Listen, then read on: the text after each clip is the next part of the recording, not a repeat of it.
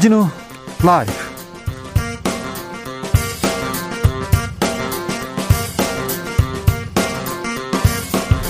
(2021년 12월 7일) 화요일입니다. 안녕하십니까, 주진우입니다. 코로나 베타, 델타 그리고 오미크론까지 산 넘어 산입니다. 코로나 여정 길어지고 있습니다. 코로나 확진자는 5,000명대 안팎인데요, 문재인 대통령 앞으로 4주 방역을 강화해서 코로나 잡는 데 역량을 총동원하겠다고 했습니다. 백신이 최고의 방역 수단이라고 백신 접종 다시 한번 당부하기도 했습니다. 전염성이 강하다는 오미크론 변이, 오미크론 확진자 치료하고 있는 인천의료원 조승현 원장에게 직접 물어보겠습니다. 이재명, 윤석열 선대위가 청년을 외치고 있습니다. 이재명 후보는 청년들에게 아파트 청약제도 개선하겠다 약속했습니다. 윤석열 후보는 청년이 국정 동반자라면서 30대 남성 노재승 선대위원장 내정했습니다. 그런데 논란입니다. 5.18 폭동 영상 공유했는데요, 정규직 폐지를 주장하기도 했고요. 청년들은 이 상황 어떻게 보고 있을까요? 청년들이 진짜로 원하는 대통령은 어떤 모습일지 여야의 청년 정치인 직접 만나보겠습니다. 선수는 출전하지만 공식 사절단은 보내지 않겠다. 베이징 동계올림픽 개막을 두 달 앞두고 미국이 외교적 보이콧 선언했습니다. 그 이유는 신장 위구르 지역에서 자행한 인권 유린 때문이라는데요, 중국은 어차피 초청도 안 했다 그런 입장을 냈지만 반격 카드 만지작거리고 있습니다. 남북 정상회담이 베이징에서 있지 않을까 그렇게 기대하고 준비하기도 했을 건데요, 우리는 어떻게 대응해야 할까요? 김은지 기자와 생각해 보겠습니다. 나비처럼 날아 벌처럼 쏜다. 여기는 주진우 라이브입니다.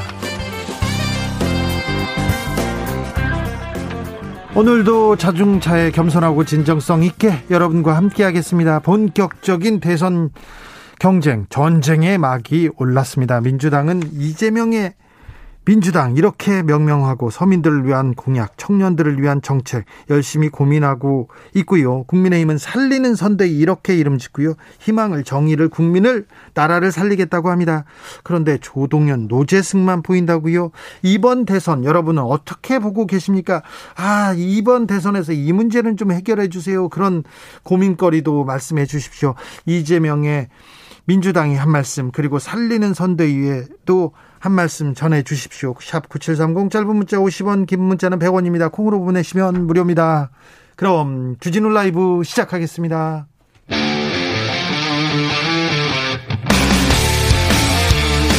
탐사보도 외길 인생 20년, 주 기자가 제일 싫어하는 것은?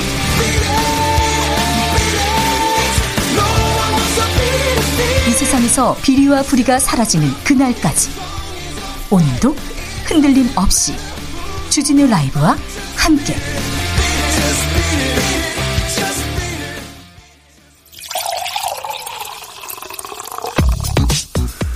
진짜 중요한 뉴스만 쭉 뽑아냈습니다. 주 라이브가 뽑은 오늘의 뉴스 주스.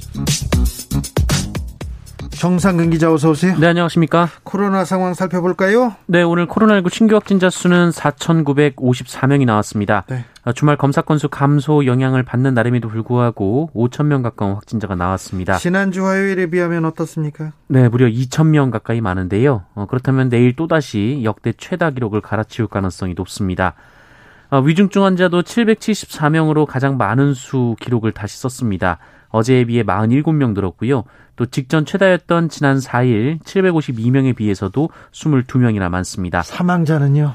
사망자도 어제 하루 64명이나 나와서요, 지난 4일에 이어 두 번째로 많았습니다. 계속 걱정이다, 최다다, 신기록이다 걱정이 많으시죠? 그런데요, 재택치료 한 달을 이렇게 정부가 해보니까 93%는 일상으로 복귀하고 가족 감염은 1% 정도로 추정하고 있습니다. 그러니까 크게 걱정을 안 해도 재택 치료 잘 되고 있다고 보셔도 될 것 같습니다. 약 5%가량만 상황이 나빠져서요, 병원으로 옮겨졌다고 합니다. 그리고 치료 잘 받고 있고요. 재택 치료 중에 응급 상황이 생겨서 병원으로 막 실려가고 그런 경우는 없었다고 합니다. 정부의 방역 지침에 따르면 큰 어려움은 없을 것 같습니다. 너무 걱정하지 말고, 너무 무서워하지 말고 이 상황 잘 대비해 보자고요. 오미크론 상황은 어떤가요? 네, 오미크론 감염자도 12명 늘어서 누적 36명이 됐습니다. 특히 경희대, 한국외대 그리고 서울대에 재학 중인 유학생 3명이 오미크론 변이에 감염이 된 것이 확인됐습니다. 이들은 모두 국내 첫 오미크론 확진자인 목사 부부가 다니는 인천시 미추홀구 교회를 방문한 것으로 파악됐는데요. 오미크론 확진 12명 모두 인천교회 방문자였고요. 의심자도 다 여기하고 관련이 있다고 지금 발표가 나왔습니다. 네, 관련 확진자가 서울, 인천, 안산 그리고 충북 등으로 퍼진 상황입니다. 다만 앤서니 파우치 미국 백악관 수석 의료 고문은 오미크론에 대해서 지금까지는 델타 변이에 비해 심각성이 커 보이지 않는다라고 말하기도 했습니다. 네. 전파력은 높지만 델타보다는 인체에 덜 치명적일 수 있다라는 분석인데요. 조심은 하되, 우리가 방역에 대해서 조심은 하되 너무 걱정하고 너무 두려워할 필요는 없는 것 같습니다. 하지만 아무튼 거리 두기는 잘해야 될 것 같습니다. 그런데요, 오미크론 확산, 이거 한 교회하고 상관이 있어요. 이 인천 교회, 그래서 교회에서 공개 사과를 했습니다. 네, 오늘 해당 교회가 온라인 공식 홈페이지를 통해서 사과문을 게시했습니다.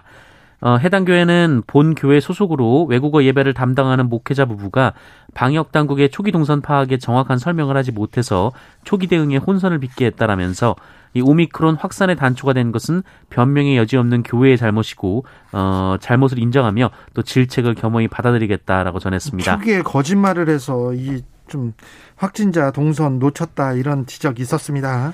네, 한편 교회 등 종교시설이 방역패스 확대 적용 대상에서 제외돼 논란이 일고 있는데요. 정부는 종교시설에도 더욱 강화된 방역조치를 적용하겠다라는 방침을 밝혔습니다. 문재인 대통령 방역정책에 대해서 협조 당부했습니다. 네, 문 대통령은 오늘 국무회의 모두발언을 통해서 방역의 벽을 다시 높이는 것은 불가피한 조치라며 국민의 이해를 구한다라고 말했습니다. 또한 불편하시더라도 정부의 강화된 방역 방침에 협조해달라라고 했고요. 백신이 가장 효과적인 방역 수단이라는 것은 이론의 여지가 없다면서 방역 패스 관련 논란에 대해서도 입장을 유지했습니다. 자, 정부의 방역 정책 그리고 오미크론 상황에 대해서 2부에서 저희가 자세하게 이야기 나눠보겠습니다. 이재명 민주당 후보는 오늘 서울대 강연에 나섰습니다. 네, 청년 관련 행보를 이어가고 있는 이재명 더불어민주당 후보는 오늘 서울대에서 열린 금융경제세미나 초청 강연회를 통해서 정책에 대한 이야기를 했습니다. 네. 특히 기본금융에 대해 설명하면서 이 가난한 사람이 이자를 많이 내고 부자는 원하는 만큼 저리로 장기간 빌릴 수 있는 것은 정의롭지 않다라고 말했고요. 타국은행은 코로나 시기에 영업이익률이 줄었는데 한국은행들은 확 늘었다라면서 은행의 공공적 기능을 늘려야 한다라고 주장했습니다. 그래야죠. 네, 다만 기본금융은 시행된 지 2년밖에 안 돼서 현재로서 검증은 불가능하다라며 현재 영역을 개척하는 중이다라고 말했습니다. 기본소득에 대해서도 논쟁이 있었습니다. 네, 이 기본소득은 질적 전환된 새로운 세계에 반드시 있어야 될 정책이라고 소개했고요. 이 국토보유세에 대해서도 국토보유세보다는 토지배당이라면서 장기적으로 해야 할 일이라고 말했습니다. 네. 다만 국민의 동의가 전제라면서 국민이 반대하면 하지 않는 것이 대리인의 도리다라고 말했습니다. 윤석열 후보는 범죄 피해자 지원센터를 찾았습니다. 네, 윤석열 후보는 오늘 선거대책위원회 출범 후 첫 일정으로 범죄 피해 트라우마 지원센터를 찾았습니다. 윤석열 후보는 이 자리에서 국가의 가장 중요한 임무는 국민의 안전을 보호하는 것이라고 강조했는데요. 이후 경찰청, 자율방범대를 잇따라 찾으면서 강력범죄 관련 행보를 이어갔습니다. 또한 윤석열 후보는 국가의 가장 중요한 임무는 국민의 안전을 보호하는 것이다라며 예방이 첫 번째고 범죄 피해가 발생했을 때 피해자에게 경제적 지원 그리고 치료를 통해 재활하고 극복할 수 있도록 도와줘야 한다라고 강조했습니다. 네. 윤석열 후보는 어제 선대위 출범식에서 튼튼한 복지, 사회안전망 체계 확립을 강조한 데 이어서 오늘 선대위 출범 첫 주를 약자와의 동행 주간으로 정하기도 했습니다.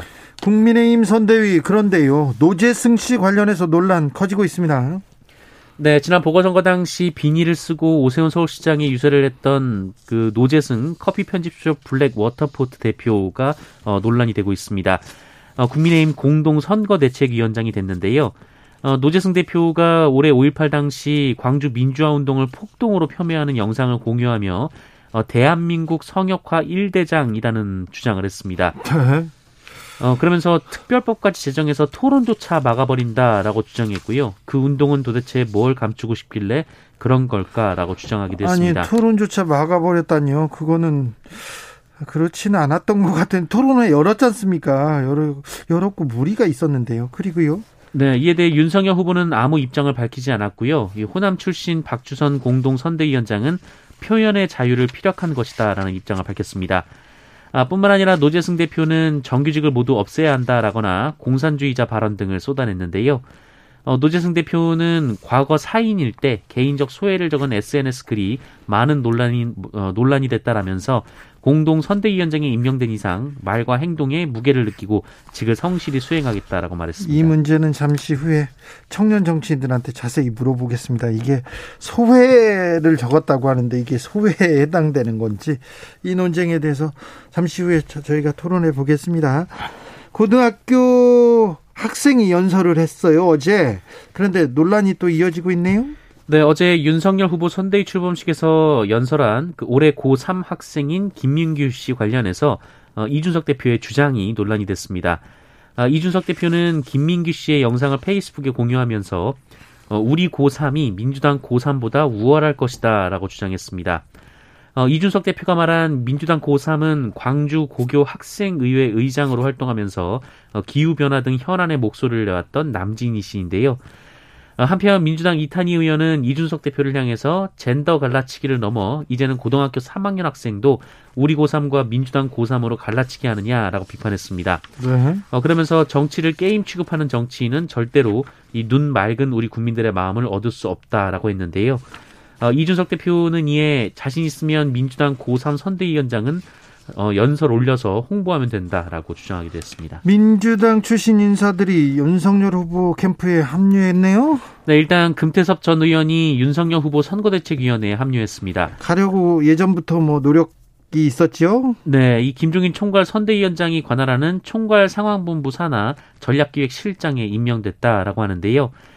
금태섭 전 의원은 정권교체와 정치 변화를 위해 함께 일하자는 김종인 위원장의 권고를 듣고 고민한 끝에 참여하게 됐다라면서 역할을 다하겠다라고 짤막한 포부를 밝혔습니다. 이용호 의원도 갔습니다. 네, 전북 남원 임실 순창 지역 국회의원인 이용호 무소속 의원이 윤석열 후보 캠프의 공동 선대위원장으로 임명됐습니다. 현역 국회의원이죠. 네, 이 민주당 출신의 이용호 의원은 국민의당이 만들어지고 국민의당으로 이동한 바 있고요. 이 지난 총선에서 호남에서는 유일하게 이 비민주당으로 재선에 성공을 했습니다. 계속 민주당 입당을 타진했는데 민주당에서 받지 않았습니다. 그래서 이용호 의원은 윤석열 후보 캠프에 합류했습니다.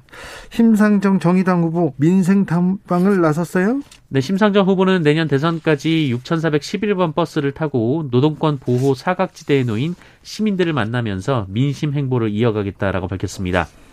오늘 여의도 국회에서 심상찮은 6411 출정식을 가졌는데요. 심상찮은 6411 버스. 네, 앞으로 3개월간 우리 사회의 가장자를 지키고 있는 전국의 이름 없는 6411번 버스 시민들을 만나서 34년 기득권 정치를 무너뜨릴 뜨거운 민심 에너지를 싣고 오겠다라고 말했습니다. 6411 버스는 고 노회찬 의원과 이렇게 관련이 있죠? 네, 노회찬 의원의 유명한 연설에 나왔던 그 노선 버스이고요. 예. 또 심상찮은 6411 버스의 첫 행선지는 고 김용균 3주기 태안 화력발전소 현장 추모제로 알려졌습니다.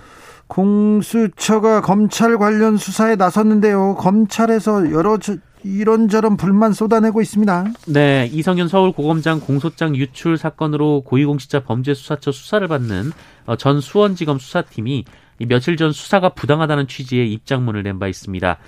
공수처가 범죄가 아닌 사건을 수사한다라면서 수사팀을 압박한다라는 취지의 주장인데요.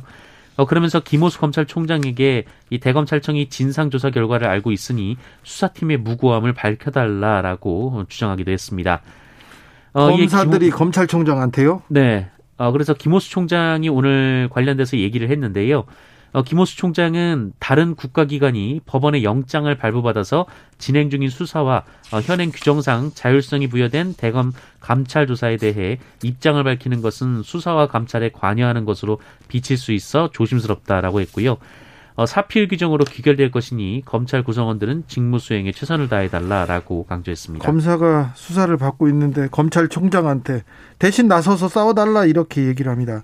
전에 없던 일인데요. 왜 검찰은 이렇게 좀 국민의 민심, 국민의 생각과 좀 동떨어져 버렸을까요? 누구의 잘못이었나요? 어디부터 잘못되는 건지 검찰이 좀 바로 서야 할 것 같습니다. 여러 측면에서 그런 생각을 해보게 됩니다. 일본 국회의원들이 야스쿠니 신사 집단 참배했습니다. 많이도 갔어요.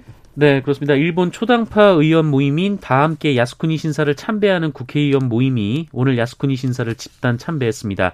중의원 의원 68명, 참의원 의원 31명 등 모두 99명이나 됐습니다. 많이 갔습니다. 네, 참배 후 이 모임의 회장인 오쓰지 히데이사 전 참의원 부의장은 국난에 순직해 돌아가신 영령에게 코로나라는 국난이 덮친 일본을 확실히 지켜달라고 부탁을 드리며 참배했다라고 밝혔습니다. 그런데 이제 이웃나라 그리고 외교 이런 거는 생각 안 하는 것 같습니다. 일본 정치 자꾸 보수적으로 극우 쪽으로 계속 갑니다. 이 야스쿠니 신사를 가는 것이 어떤 의미인지 잘 알고 있으면서도 또 이를 이용하는 듯한 그런 모습 보입니다.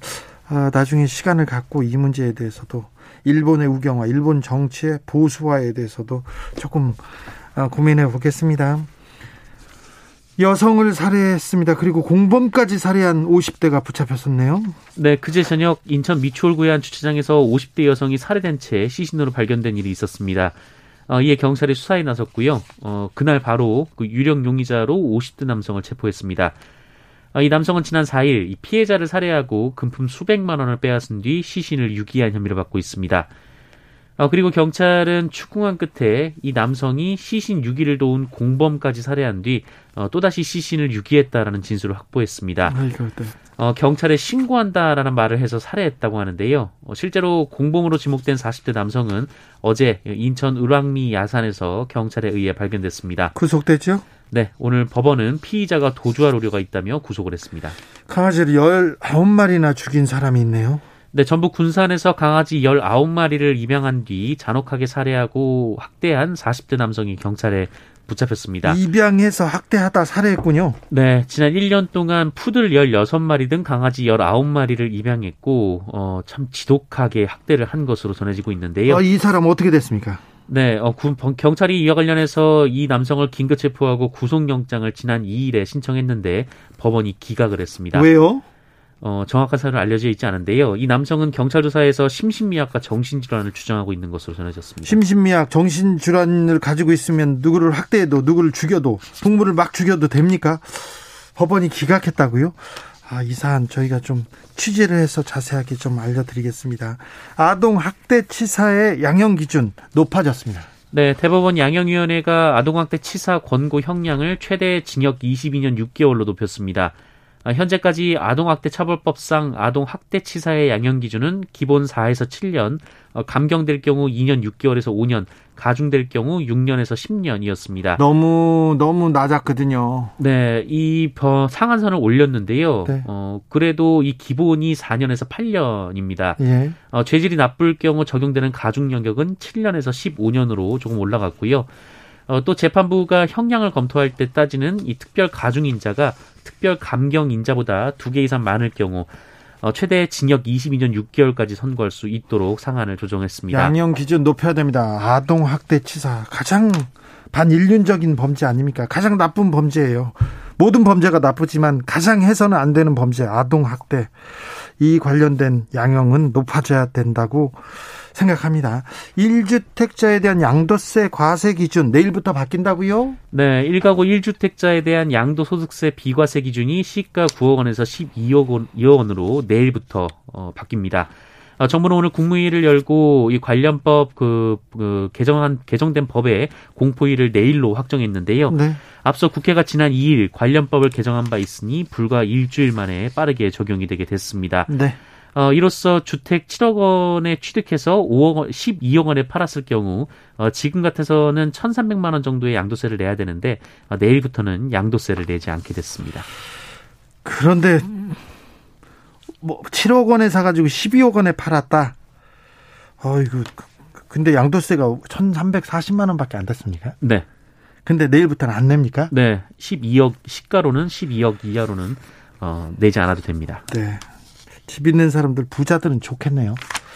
주스 정상근 기자 함께했습니다. 감사합니다. 고맙습니다. 2825님께서 선대위, 여야 선대위 바라는 점 문자를 보내주셨어요. 대통령 후보자님, 사업장 근로자 수 노동법에 제외되는 법률 바꿔주세요. 모든 노동자는 평등해야 됩니다. 오히려 노동법이 사업장 근로자 수로 차별을 하는 것 같아요. 그러니까요, 20인 이하, 5인 미만 뭐 이런 데는 노동법이 아직 적용 안 되는 부분이 많습니다. 근데 이런 부분까지 좀 잘 살펴주십시오. 5141님께서는 청년들은 차별화 금지법 통과를 원해요, 이렇게 얘기했습니다. 그럼 모든 차별은 금지돼야 됩니다. 1898님, 전쟁의 위험에서 벗어날 수 있는 통일정책, 구체적인 방안이 필요합니다. 통일, 외교, 우리한테는 특별히 가장 중요한 부분입니다. 3123님, 국민의힘 살리는 선대위란 이름은 참 잘 지은 것 같습니다. 유권자의 한 사람으로서 기득권을 살리기보다 서민의 삶과 환경을 살리는 선대위로 거듭나길 바라봅니다. 이렇게 바람을 보내셨습니다. 교통정보센터 다녀오겠습니다. 오수미 씨.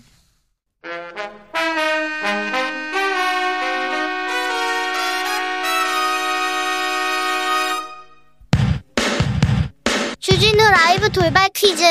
오늘의 돌발 퀴즈는 객관식으로 준비했습니다. 문제를 잘 듣고 보기와 정답을 정확히 적어 보내주세요. 미국이 내년 이곳 올림픽에 외교사절단을 보내지 않는 외교적 보이콧을 공식화했습니다. 미국 선수단은 올림픽에 참가하지만 정부 대표단은 물론 외교사절단도 보내지 않겠다는 건데요. 미국은 신장 지역에서의 대량 학살과 인권 침해를 문제 삼으며 이번 결정을 내렸습니다. 앞으로 미중 관계는 더욱 얼어붙을 것으로 보이는데요. 여기서 문제. 내년 동계올림픽이 열리는 이곳은 어디일까요? 보기 드릴게요. 보기 1번 아테네, 2번 베이징. 다시 한번 들려드릴게요. 1번 아테네, 2번 베이징. 샵9730, 짧은 문자 50원, 긴 문자는 100원입니다. 지금부터 정답 보내주시는 분들 중 추첨을 통해 햄버거 쿠폰 드리겠습니다. 주진우 라이브 돌발 퀴즈, 내일 또 만나요.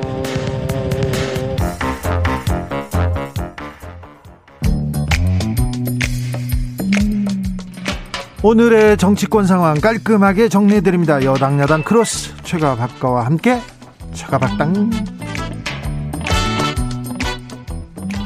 여야의 최고 파트너입니다. 주진우 라이브 공식 여야 대변인 두 분 모셨습니다. 박성준 더불어민주당 의원, 어서 오세요. 네, 안녕하세요. 최영도 국민의힘 의원, 어서 오세요. 네, 안녕하십니까. 네. 최영도 의원님은 선대위에서 중요한 자리를 맡으셨죠? 아닙니다. 뭐 다 현역 의원들로서는 국회의원들이야 꼭 그런 직책이 아니라도 할 일이 많으니까. 그래도 뭐 전략을 총괄하는 그런 자리니까. 예, 그래서 오랜만에 뭐 대변인, 네. 공보 이런 데서 탈출해서 전략을 자문하는 아주 귀한 경험을 하게 됐습니다. 기자 안 만나니까 속 시원하다, 이런 걸로 좀 느껴지는데요. 아니, 오늘 이제 아닙니다. 앞으로 이제 방송을 하다 보면 그 국민의힘의 전략을 우리가 알 수 있겠군요. 네. 제가 말하는 게 전략입니다. 자, 그렇습니다. 국민의힘 선대위 공식 출범했습니다. 김종인, 김병준, 이제 잘 지내시나요? 예, 잘 지냅니다. 네. 그리고 저는 이 두 분들이 서로 보완적인, 그리고 또 어떤 모릅니까, 또 서로 협력적인 관계가, 그러니까 우선에 김병준 위원장하고 김종인 위원장은 원래 김종인 원톱으로 하고 김종인 위원장이 보완하는 시스템이기 때문에 큰 마찰이 없을 걸 보고, 또 하나 일부러 글로벌 기업 같은 데서는 레드팀이라는 걸 만들어가지고 없는 갈등도 만듭니다. 그래서 네. 이게 이 방향이 아닐 수 있다는 식으로 해서. 그래서 일부러 갈등 막 만드셨구나. 아니, 그건 아니지만 그러는데, 아니, 우리나라, 큰 나라를 이끌기 위해서 지금 이제 김종인 비대위원장은 코로나 양극화, 네. 이 코로나에서 약자를 소생시키는 정책을 기본으로 가겠다. 이게 예전에 경제민주화 이래로 새로운 시대적 담론 가장 중요한 부분 인정을 했고, 또 김병준 위원장은 지금 시장 경제, 자유민주주의 원리 이런 것들이 기본 가치의 중요성을 또 이야기했는데, 둘 다 같이 가야 될 대목들이죠. 네, 둘 다 같이 가야 되는데 왜 김병준 위원장을 김종인 위원장은 그렇게 싫어했어요? 김종인 누가요? 김종인 위원장이 계속 견제고 날리고 그랬잖아요. 아, 사람 사이란 게 또 다 호흡한 게 있는 것인데. 알겠어요. 그러나 그럴 수 있는데, 자, 김한길 위원장은 왜 안 나오셨어요, 어제? 어제요? 네. 그 후보 직속 뭐 아닙니까? 저도 어제 못 갔습니다. 아, 그래요? 저도 어제 천막농성 당번에다가 네. 요즘 그 미디어 특이 있잖아요. 지금 네. 우리 저 한꺼번에 해결하고 공공방송, 공영방송, KBS 지배구조 문제 뭐 등등 토론하는 게 있어가지고 저도 못 갔는데 이제요. 남인춘 김한길 위원장 왜 안 나오셨는지 좀 말이 좀 있었어요. 아, 그렇습니까? 네. 아, 그렇습니다. 그 저는 아마 도와주실 거예요, 계속해서. 일단 뭐 출범했으니까 덕담을 하기보다는 원래 뭐 그랬지 않습니까? 일단은 뭐 봉합이고요. 저 김병준 또 김종인 동상이몽이다 이렇게 볼 수 있을 것 같아요.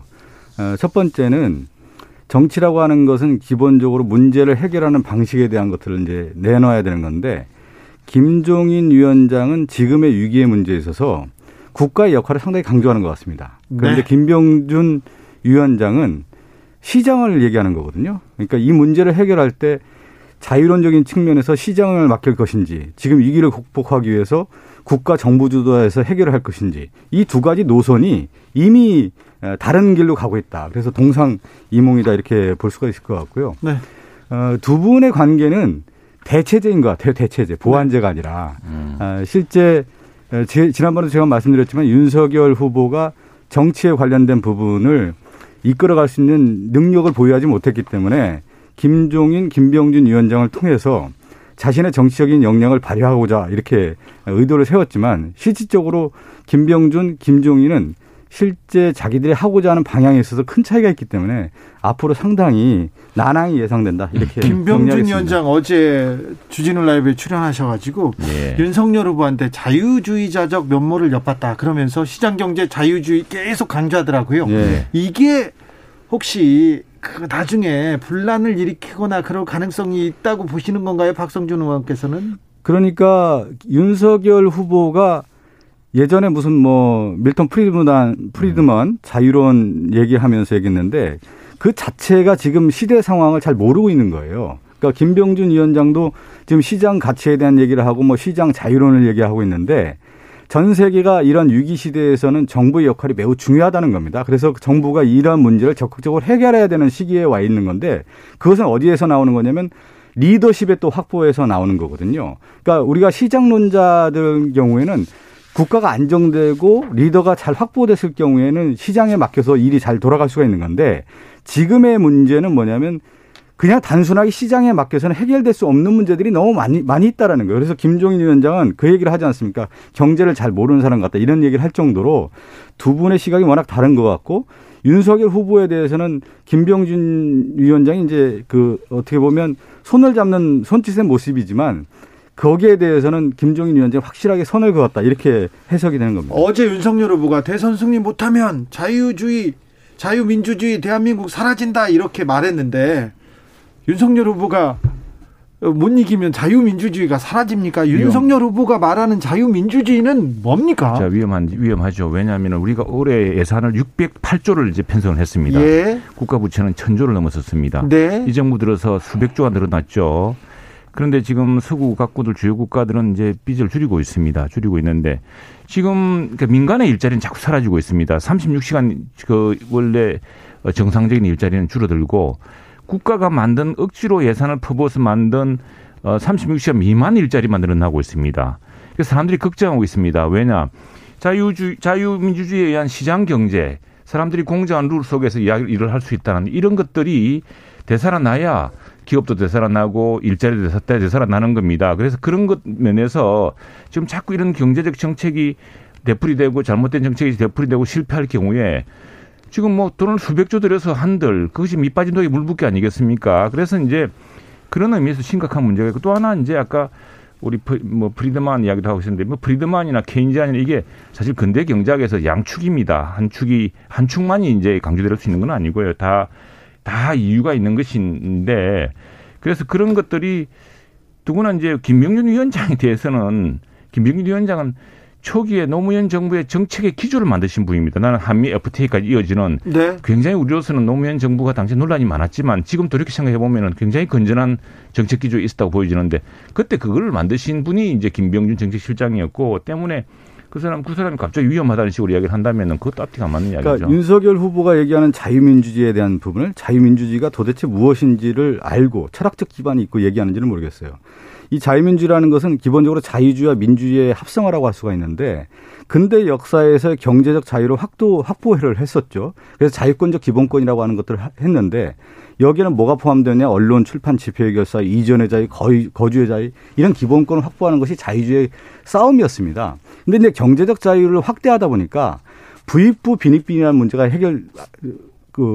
경제적인 문제가 양산됐다라는 것이죠. 그래서 이런 불공정, 불평등의 문제를 해결하기 위해서 인간이 보다 나은 행복 추구권을 강화하는 것이 자유주의의 역사였단 말이죠. 그리고 또 하나가 뭐냐면 경제적 불평등에 대한 보완제로서 민주주의가 뭐냐면 정치적 평등을 보완하기 위한 민주주의, 절차적 민주주의를 만들어왔던 겁니다. 이것이 자유민주주의 역사인데 우리나라는 자유민주주의라고 했을 때 이런 자유권적 기본권, 민주주의와 절차적 과정에 대한 것들은 세계의 표본 모델이 되고 있어요. 그렇기 때문에 윤석열 후보가 이런 한국의 정치 역사, 민주화에 관련된 부분을 제대로 인식하고 있는지에 대한 부분을 제가 제대로 인식하고 있기 때문에 아닙니다. 그렇지가 않기 때문에 그런 얘기가 나오는 겁니다. 알겠습니다. 네. 제가 윤석열 후보는 자유주의자는 맞는데 윤석열 후보가 말하는 자유민주주의는 저도 잘 모르겠습니다. 자, 김종인 위원장이 오늘 우리 후보를 비롯 비롯해서 큰 실수만 안 하면 우리가 이긴다 이렇게 얘기했는데 우리 후보를 비롯해서 후보가 큰 실수만 안 하면 이긴다고 했는데 뭐 요거는 뭐 어떻게 받아들이셨는지요? 지금 판세가 그렇지 않습니까? 지금 뭐 정권 교체 여론이 워낙 높으니까 그러니까 우리 이건 뭐 이 저 조심해자 우리가 정말 더 분발해야 된다는 각성에 그리고 그 주막 아편에 나는 그 말이라고 생각을 합니다. 지금. 제가 보니까 이재명 후보와 지금 윤석열 후보 싸우는 게 아닙니다. 이재명 후보에 대한 국민적 관심 기대는 이재명 후보가 다시 이렇게 하겠지만 굉장히 국민적 분노와 절망이 크기 때문에 그런데 문제는 뭐냐면 그렇다면 윤석열 후보는 그리고 국민의힘은 그 이 지난 5년 동안 느낀 절망과 분노를 채워줄 수 있느냐 새로운 힘을 만들어줄 수 있느냐에 대한 또 꽉 찬 무슨 그 대안을 지금 못 내놓고 있는 상황이거든요. 네네. 그렇기 때문에 이 지금 김종인 비대위원장의 말씀, 김종인 위원장의 말씀은 우리가 더욱 분발하고 더욱 잘해야 되고 더욱 기대를 채울 수 있는 내실을 가져야 된다. 그냥 정권 교체하고 그냥 이렇게 뭐 옛날에 했던 대로 똑같이 되풀이해서 또 하고 그렇게 하면 나락으로 떨어집니다. 그렇죠. 이제는. 정권 교체만 지금껏 얘기했고 반문만 얘기했는데. 이건 좀 한번 해석할 필요가 있는데요. 네. 그러니까 김종인 위원장이 실수하지 않으면 이긴다는 얘기하는데 그건 후보가 실수할 확률이 높기 때문에 위험하다 이렇게 해석이 되는 거예요. 제가 좀 설명을 드리면 지금. 최영도 의원이 그런 얘기를 했잖아요. 지금 여론조사하면 정권교체지수가 상당히 높다고 하는데 네. 지금 정권교체지수와 윤석열 후보의 지지율을 보면 대체적으로 보면 정권교체지수가 55, 56 나오는데 윤석열 후보가 한 35%, 36% 나옵니다. 보통 여론조사의 평균치를 보면 20%의 간극이 나요. 그런 건 뭐냐면 대부분의 사람들이 윤석열 후보에 대해서 중도층에 있는 분들이 퀘스천 마크를 던지는 거예요. 후보의 자질. 능력면에서 아직 검증되지 않았다라는 부분이 있기 때문에 정권 교체 지수가 높지만 후보의 지지율이 그만큼 못 따라가는 겁니다. 그런 차원에서 김종인 위원장이 이 얘기를 하는 거예요. 가장 중요한 것은 선거에서 몇 가지 측면이 있는데 인물의 경쟁력이라고 하는 측면에서 윤석열 후보가 그만큼 확보가 되지 않았다. 그래서 실수할 확률이 높고 상당히 위험하다라는 거예요. 구도적인 측면에서는 좁지만 이것이 극복하기에는 상당히 어렵다라는 얘기를 오히려 그것을 우회적으로 표현한 것이다. 이렇게 해석도 가능한 겁니다. 박성준 의원 해석이고. 네. 아닙니다. 그건 그렇게 해석이 되는 겁니다. 조심하겠습니다. 선거는 구도, 인물 그리고 이슈로 치른다고 하는데 네. 아무튼 구도는 국민의힘 쪽에서 유리하고 인물 쪽으로는 지금 민주당이 계속 가려고 하는데 잘 안 되죠. 잘 안 되네요. 윤석열 후보 얘기가 지금 계속 많습니다. 그 전에는 이준석 대표 얘기가 많았고요.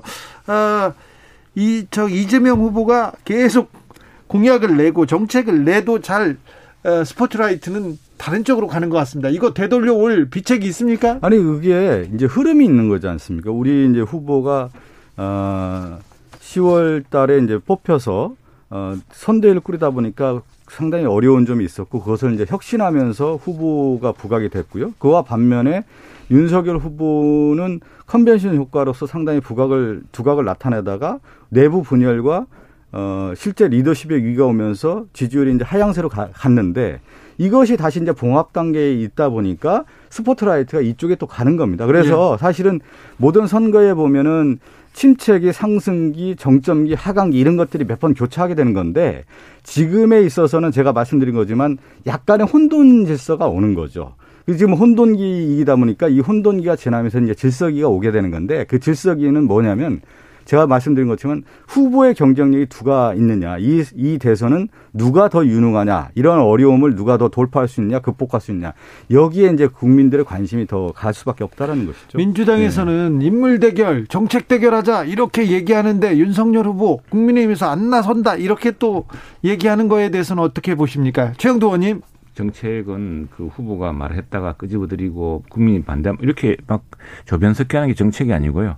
정책은 결국에는 국민들을 정말 다음 5년 동안 무너진 경제를 다시 살리고 새로운 희망을 이렇게 줄 수 있는 체계적인 정책 공약이 중요합니다. 그래서 이제 저희들 정책 공약 본부가 또 생겼고 그걸 할 텐데 후보의 개인기로 할 수 있는 게 아닙니다. 저는 후보가 개인기로 할 수 있다고 생각하는 자체가 위험한 일이라고 생각합니다. 우리나라 대통령이 정말 세계에서 미국보다 더 막강한 대통령 권한을 쥐고 있기 때문에 어느 날 대통령이 갑자기 참모한테 화를 벌컥 내면서 욕을 하고 또 어느 날 갑자기 그 원전 어떻게 진행하냐 밀어붙이고 지나친 자기 확신과 그 인격적인 어떤 결함 이런 것이 있으면 나라가 굉장히 위태로워집니다. 그래서 저는 오히려 그런 것 개인적인 혹시 결함이라든가 개인적인 어떤 부족함을 메워줄 수 있는 시스템, 그런 체계적인 어떤 뒷받침. 사실은 그게 국무회의고 그게 정당이 그게 여당이고 야당과의 관계고 국회고 그렇거든요. 최영도 의원님. 네. 제가 이거 한 말씀만 드리고 좀 질문을 드리죠. 어제 이제 선대위 공식 출범에서 보면은 우리가 이제 선대위의 후보가 어떤 얘기를 하고 그 비전이 무엇인지 그 정책에 대한 얘기도 나와야 되는 겁니다. 국가를 어떻게 운영하겠다라고 하는 부분에 대한 큰 청사진이 나와야 되는 건데 어제 내용들을 쭉 보면 저는 이 생각이 들어요. 예전에 부시 대통령이 당선됐을 때 Anything but 클린턴. 클린턴이 했던 모든 것을 다 배제시켰다. 그런데 이것을 누가 또 따라갔냐면 이명박 전 대통령이 따라갔단 말이에요. 네. 노무현 대통령이 했던 모든 정책은 다 부정하겠다. Anything but law. 근데 지금 보면 이것을 이명박의 키즈 같은 역할을 좀 하고 있어요. 윤석열 후보가. Anything but 문이에요. 그러니까 문재인 대통령이 했던 것은 모든 것을 안 하겠다. 그러니까 과거 지향적으로 그냥 재단만 하겠다는 것이지 앞으로 무엇을 하겠다라고 하는 것인지 정책과 비전에 대한 것들은 후보가 됐을 경우에 어느 정도 상품을 내놔야 되죠. 그럴 경우에 국민들이 아, 후보가 이런 능력을 갖고 있고 앞으로 이런 일을 하겠구나라고 하는 예측 가능한 게 돼야 되는 건데 제가 볼 때는 그런 그림이 없다라는 거죠. 그러니까 그런 후보의 능력 면에서 그것이 이제 제가 볼 때는 상당히 난항이 되는 그런 발상. 국가가 모든 것을 다 해주겠다.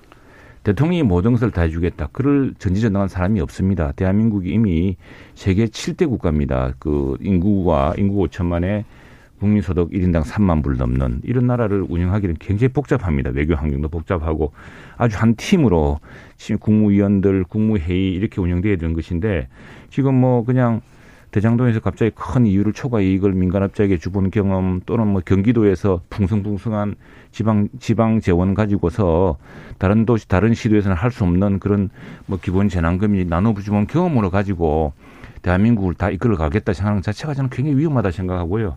그런 면에서 우리 후보는 정말 체계적인 정책, 정말 그리고 또 하나는 뭐냐면은 이제 국민들의 창의와 그 기업의 그 어떤 경쟁력을 세워줄 수 있는 시장이 다시 살아날 수 있는 그런 게 중요한 것이고 거기에 지금 부족한 부분을 김종인 위원장이 말한 것처럼 코로나 양극화로 인한 이 부분을 이제 국가가 메워줄 수 있는 그런 역할을 이제 다음 예컨대 대통령이 된다면은 이제 이 정부가 하게 되겠죠. 그런 큰 그림이 있기 때문에 지금 뭐 작은 거 하나하나 가지고 이야기하는 것은 그 비교하기 어렵다 생각을 합니다. 아니, 그러니까 후보가 무슨 생각을 하는지 듣고 싶은 거죠. 김종인 위원장이 코로나 위기 극복을 얘기하는 것은 추후에 또 다른 정책에 대한 문제인 거고 후보가 생각한 부분에 대한 얘기를 하는 것이 국민과 유권자에게 마땅한 도리인 것이죠. 후보가 국민들이 원하는 굉장히 중요한 이야기를 해도 생각합니다. 자기가 무엇을 하고 있는지에 대한 것들이 지금 규정되어 있지 않다라는 거죠. 우리나라 대통령이 가장 위험했던 것은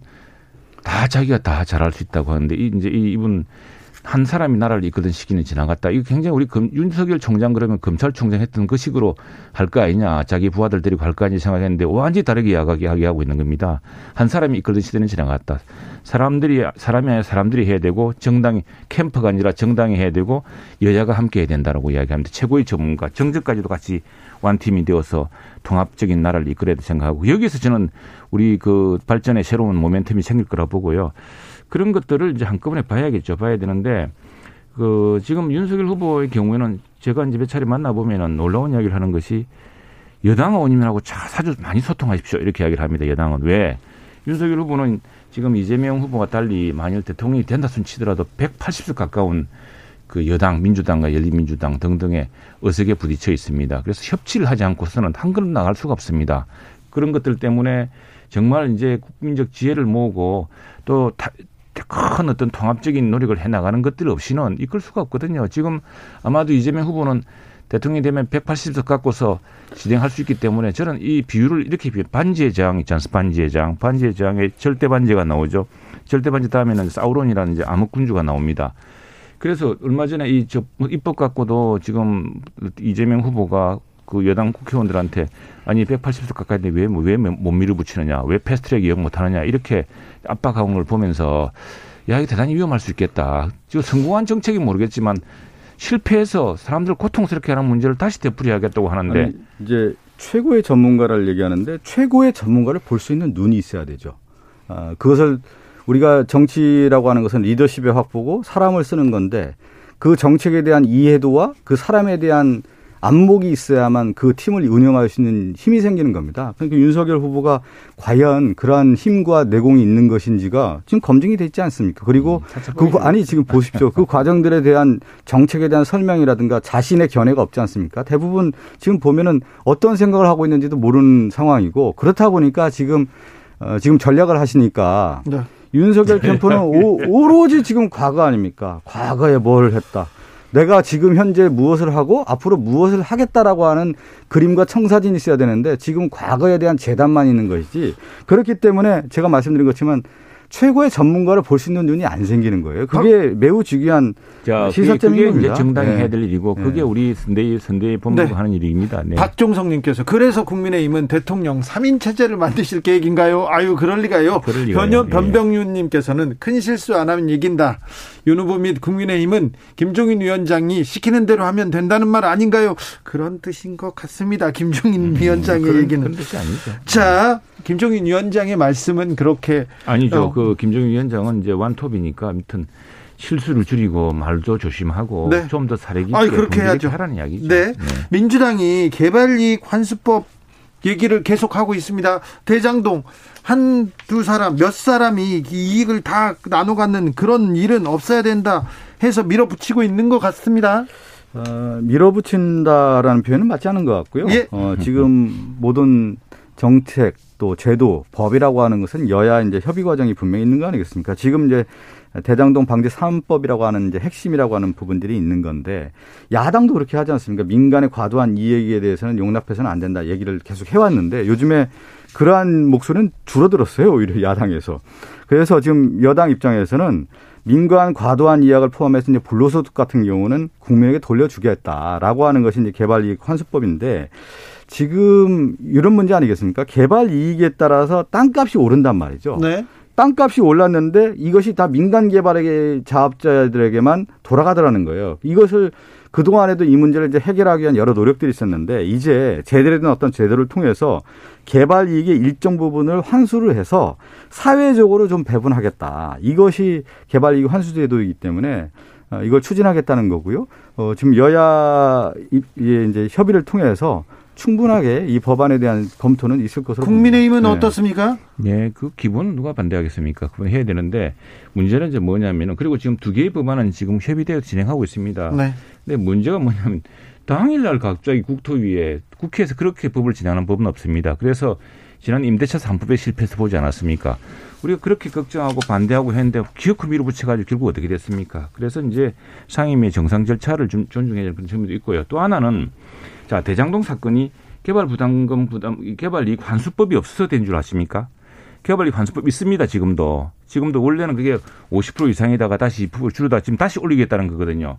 그거는 그대로 하되 문제는 뭐냐면은 성남도시개발공사가 그렇게 초과이익에 대해서 환수하도록 하자고 했는데도 시장과 시장 접근은 무시했던 데 이 사태의 본질이 있는 것입니다. 그래서 특검을 해야 되고 그래서 감사원이 감사를 해야 되는 겁니다. 특검해야 된다고 하지 않습니까? 뭐 지금 후보님께서는 특검과 관련된 얘기를 했고요. 또 이 대장동의 근본적 이유가 부산저축은행에 관련된 이 대출 비리 의혹에 대한 수사가 제대로 미진했다라는 거예요. 거기에서 악의 씨앗이 싹 텄기 때문에 그 부분도 이제 포함을 해서 특검과 관련된 부분을 같이 논의를 하자라고 하는 것이 또 민당의 입장입니다. 부산 대출은행 자꾸 이야기하지 마세요. 문재인 대통령이 부산 법무부인 부산에서 다 변호했던 사건입니다. 그 아니 그거 정정당당하게 받아주겠다고 얘기하면 되는 거 아니겠어요? 야당이 왜 우리 보고 특검하라고 얘기하다 요즘에 야당에서 특검 조금 쏙 들어왔어요 지금.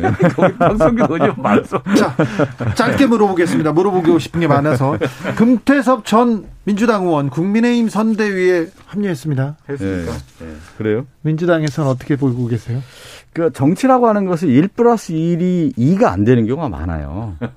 그러니까 뭐냐면 우리가 생각한 것만큼 이 사람을 영입을 해서 파이를 키우면 2가 될 것이다 이렇게 생각을 하는데 우리가 그렇지 않은 경우가 많습니다. 그러면 과연 이제 김태섭 전 의원이 김종인 위원장과 가깝지 않습니까? 네. 그래서 반문연대라고 하는 큰 그림을 이제 그렸고 김한길 위원장도 이제 같이 영입을 하지 않았습니까? 네. 그런데 지금 뭡니까?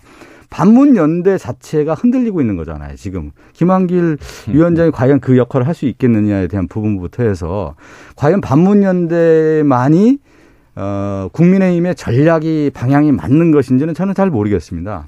결국은 국민의 마음을 사로잡는 것은 이분들이 삶이 어떻고 어떤 과정을 거쳐왔고 그다음에 이 사람이 무엇을 할 것인지에 대한 정확한 그림이 나와야 되는 건데 그 자체가 저는 좀 흐릿하다. 정치가 어떤 선명성의 면에서는 좀 그것이 맞는지는 모르겠습니다. 금태섭 전 의원이 국민의힘에 들어가서 어떤 역할을 할지는 좀 지켜봐야 되겠죠. 저는 네. 뭐 금태섭 의원이 사실은 금태섭 의원이 뭐 그냥 무슨 누구는 나쁘게 이야기하던데 그분이 나오고 싶어서 나왔습니까? 찍어 누르가 나온 거 아닙니까? 금태섭 의원도 한 사람의 헌법기관으로서 이 국정이 운영된 데 대해서 특히 이제 당시에 뭐 검찰개혁 간답시고 했던 그런 문제에 대해서 조심스러운 의견을 이야기했던 걸 가지고 용납하지 않고서 쫓아낸 거 아닙니까? 찍어 눌러가지고.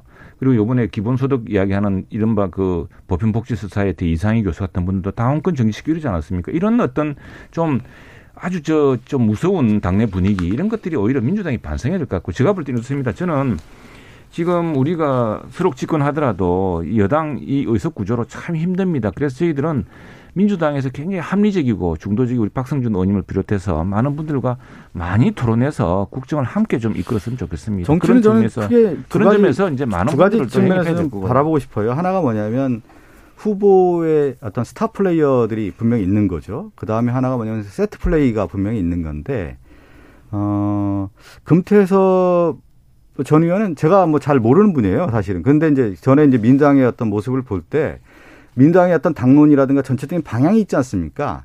개인의 어떤 스타 플레이 정신이 좀 강했던 것 같아요, 제가 볼 때. 그런 측면에서 이제 금태섭 전 의원이 국민의힘에 가서 또 스타 플레이어로서 역할을 한다고 하면은 그것이 제가 얘기한 것처럼 1+1이 2가 안 될 가능성도 분명히 있는 거기 때문에 네. 한번 지켜보시죠. 뭐. 0290님께서 네. 김건희 씨는 언제 공개 일정을 하나요? 전략적으로 보면 언제쯤 하는 게 낫습니까? 그 식당한 시점이 있겠고 또 오늘 뭐 검찰에서 어쨌든 그동안 그렇게 이야기하는 부분에서 무혐의 처분하지 않았습니까?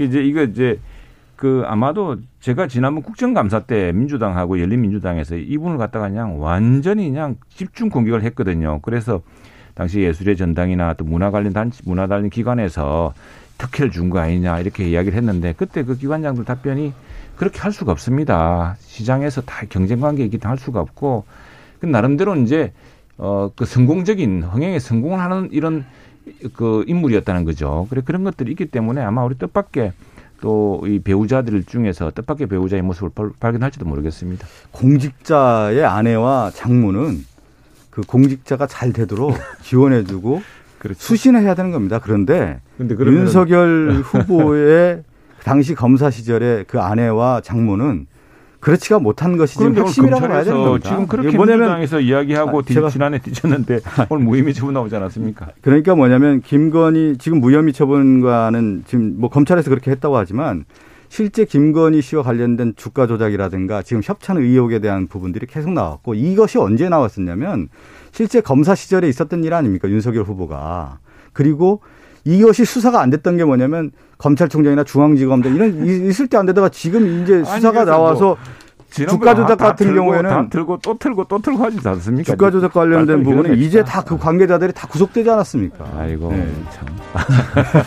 제가 박단 그냥 웃고 끝나겠습니다. 박성준, 최영도, 박성준 두 분 감사합니다. 다음 주에는 우리가 김건희 씨 얘기 안 해도 되겠죠? 아 그럼요. 그럴까요? 아니 계속 나오겠죠. 왜 그러냐면 공당이 가만히 있겠습니까? 계속 하겠지만 이제 그러나, 계속 나올 수밖에 없는 그러나 이제 국면이 되겠죠. 자꾸 이제 없는 이야기들은 두 분 감사합니다. 저는 6시에 2부에서 찾아뵙겠습니다.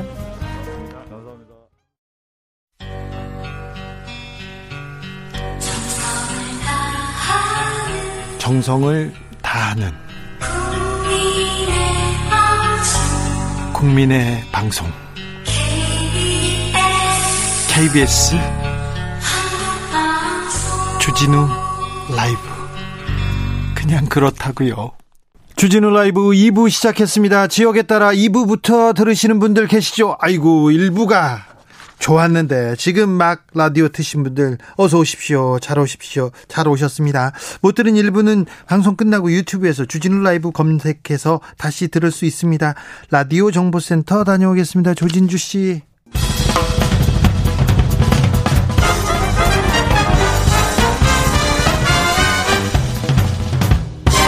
훅 인터뷰. 모두를 위한 모두를 향한 모두의 궁금증 훅 인터뷰. 국내 오미크론 변이 확진자가 30명을 넘어섰습니다. 서울대학가에서도 오미크론 감염자 나오면서 비상인데요. 오미크론 특징은 증상이 가볍고 전파력이 높다 이렇게 얘기합니다. 가벼운 감기 같다는 남아공 의사의 얘기도 있었는데요. 실제로는 어떤지 지금 오미크론 환자들 입원 치료 중인 인천의료원 조승연 원장과 이야기 나눠보겠습니다. 원장님 안녕하세요. 아, 네, 안녕하세요. 오미크론 변이 확산세 심상치 않습니다. 원장님 현재 상황 어떻게 보고 계신지요? 아, 네, 뭐 언론에서 보도되는 것과 큰 차이가 없는 것으로 생각하고 있습니다. 실제로 지금 전 세계적으로 지금 오미크론 비상이 걸려 있는데 우리나라도 이제 들어왔고 이것이 이제 얼마만큼 지역으로 확산될지를 지켜봐야 되는 상황이어서 뭐라 말씀드릴 수는 없겠지만 어쨌든 이 겨울의 상황과 맞물려서 확산세가 좀 많이 좀 심해지지 않을까 큰 걱정이 좀 되고 있습니다. 인천 의료원에 입원해 있는 오미크론 확진자는 몇 명이나 됩니까? 그리고 환자분들 상태는 어떻습니까? 예, 총 11분이 있었는데요. 네. 그 중에서 이제 제일 먼저 입원했던 두 분은 퇴원을 했습니다. 아, 다 나아서요? 그러니까 이제 격리 해제 기준이 예. 충족이 돼서 퇴원을 한 건데요. 네. 이틀 연속으로 그 PCR 검사에서 균이 발견이 안 됐기 때문에 네. 격리 해제를 해서 퇴원하셨고 나머지 9분도 현재는 증상이 별로 없는 상태라서 경미하게 지금 잘 지내고 있습니다. 위중증 환자는 없습니까? 네, 없습니다. 원장님께서 코로나 1호 환자도 치료하셨다고 하던데요. 네, 작년 1월 19일에 그 우한에서 오신 분이 네. 우리나라 1호 환자였었죠. 네. 네. 그때도 그렇고 이번에 오미크론 변이 확진자 왔을 때 원장님 네. 솔직히 말해서 무섭진 않으셨어요? 아, 감염병 신종 감염병은 다 무섭습니다. 예. 거기에 뭐 저야 직접 환자를 대면하는 지금 위치는 아닌데 실제로 그 대응하는 간호사나 의사들 입장은 상당히 두렵죠. 네. 그래서 그분들께 항상 감사하는 마음을 가지고 있습니다. 네. 오미크론 변이 확산에 있어서 우려되는 지점은 무엇입니까? 우려되는 지점은 일단은 지금 밝혀진 바에 따르면 그 전파 속도가 기존의 코로나 델타 바이러스 변이도 매우 잘 퍼지는 걸로 돼 있는데 그보다도 뭐 두 배 이상 잘 퍼진다고 하니까 결국은 전파자, 확진자가 늘어나면 늘어날수록 당연히 위중증 환자도 통계적으로 늘어날 수밖에 없기 때문에 네. 그 부분들에 대한 의료 체계의 부담 같은 것들이 큰 문제가 되지 않을까 하고 걱정됩니다. 다른 코로나 환자분들 상태는 어떤지요? 다른 일반적인 코로나는 그 위중증 환자들이 계속 지금 늘어나고 있어서 심각한 문제가 지금 되고 있지 않습니까? 예. 특히 고령층에 있어서는 여전히 뭐 높은 그 사망률도 보이고 있고, 네. 그리고 젊은 층에도 이제 아무래도 숫자가 늘어나다 보니까 중증 환자들이 생기고 있어요. 네. 그래서 이 부분들에 대한 치료가 앞으로 어떻게 진행될지 참 걱정입니다. 오미크론 전파력은 높은데 경상은 경미하다. 그래서 조금 그나마 좀 걱정을 덜 수 있지 않을까 이렇게 생각하는 사람들이 많습니다. 네, 그랬으면 하는 바람이죠. 예. 외국에서 뭐 독일인가 거기서 어떤 의사가 크리스마스 선물이라고까지 표현을 했잖아요. 네. 그리고 우리나라에서 감염병의 그 대가라고 하는 교수님도 그런 말씀을 비슷하게 하신 적이 있어서 네. 사실은 그렇게 크리스마스 정말 선물이 됐으면 뭐 더 바랄 게 없겠죠. 네. 그럴 수도 있습니까?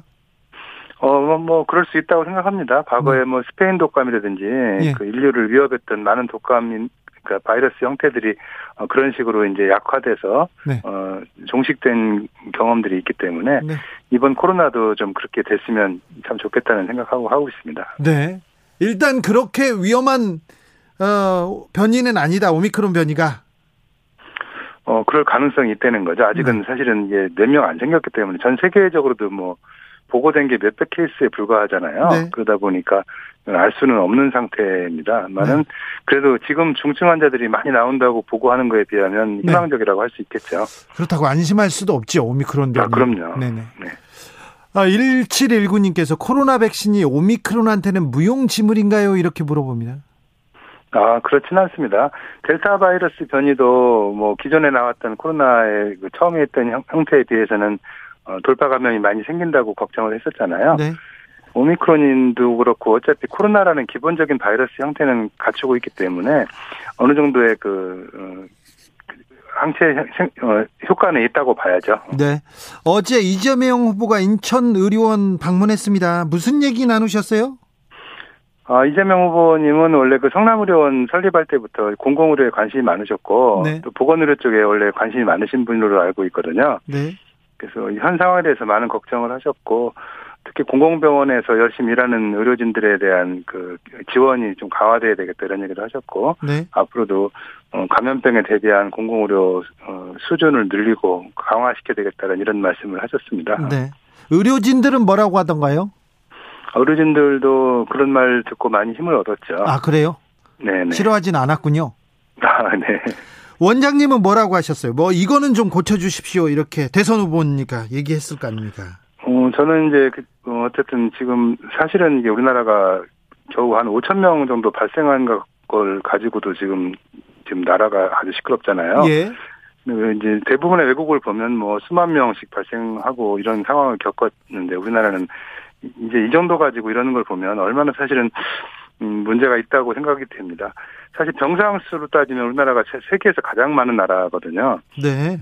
그럼에도 불구하고 이 정도의 보건의료의 재난 상황이 이제 우려될 정도면 쉽게 말해서 필수 의료 서비스에 대한 대비는 아주 좀 낮은 수준이라고밖에 볼 수가 없거든요. 네. 네, 그래서 그 부분에 대해서 심각하게 생각하고 있고 어쨌든 코로나를 계기로 해서 그런 것들을 좀 정상화시키는 그런 상황이 됐으면 좋겠습니다. 코로나 장기화로 의료진들 힘들게 버티고 있습니다. 특별히 공공병원에 있는 의사, 간호사 그리고 또 사무직 직원들의 노력으로 지금까지 버티고 있는데 지금 현장에 필요한 대책은 무엇입니까? 사실은 뭐 대책이라기보다는 아쉽죠. 그동안 2년이나 벌써 지금 돼서 예. 사실 많이 지쳤고 했는데도 불구하고 그 사실 나아진 게 없어요. 의료진들 보강 문제라든지 뭐 여러 가지 공공 병상을 늘리는 문제들은 사실은 여전히 뭐 4차 대유행이 오더라도 큰 차이가 없이 지금 있기 때문에 예. 참 상당히 아쉽습니다. 시간이 많이 지났는데. 이제부터라도 좀 그 공공병상을 늘리고 또 공공병원들의 인력을 확충하는 것들에 대한 정부의 전폭적인 좀 정책 변환이 필요할 걸로 생각하고 있고요. 네. 일단 현재 있는 인력들에 대해서는 좀 많은 격려와 지지를 좀 보내줬으면 좋겠고 네. 또 사람이 가장 중요한 거는 당장보다도 앞으로 이것이 이렇게 좋아질 거다라는 비전이거든요. 네. 그런 것들에 대한 지속적인 어떤 비전 제시 같은 것들이 확실하게 있어줬으면 네. 좋겠습니다. 격려와 지지도 중요하지만 좀 그 걸맞는 보수, 돈도 좀 많이 줬으면 좋겠어요. 네, 그것도 뭐 당연히 필요하죠. 네. 앞서 우리나라 병상수가 세계적으로 많다. 이거는 민간 의료기관 병상수를 다 포함한 거죠? 아, 그렇습니다. 공공병상수는 세계에서 가장 적어요, 우리나라가.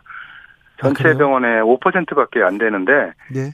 사실은 지금 코로나를 보고 있는 공공병원이라고 치면 이제 소위 지역 거점 병원이라고 하는 지방 의료원들인데, 네. 전체 병상의 1%밖에 안 됩니다. 네. 사실 1%의 병상으로 지금 거의 80% 이상의 코로나를 지금까지 지켜온 거거든요. 그렇죠. 코로나는 거의 공공의료기관에서 담당하고 있죠. 네네. 그러니까 참 어렵게 지내왔습니다. 네, 네. 고생 많으세요. 네. 내년 2월부터 청소년 방역 패스가 이렇게 적용이 되는데요. 여기에 네. 논란이 커지고 있습니다. 학습권 침해한다는 반발도 있는데 원장님께서는 네. 어떻게 보십니까?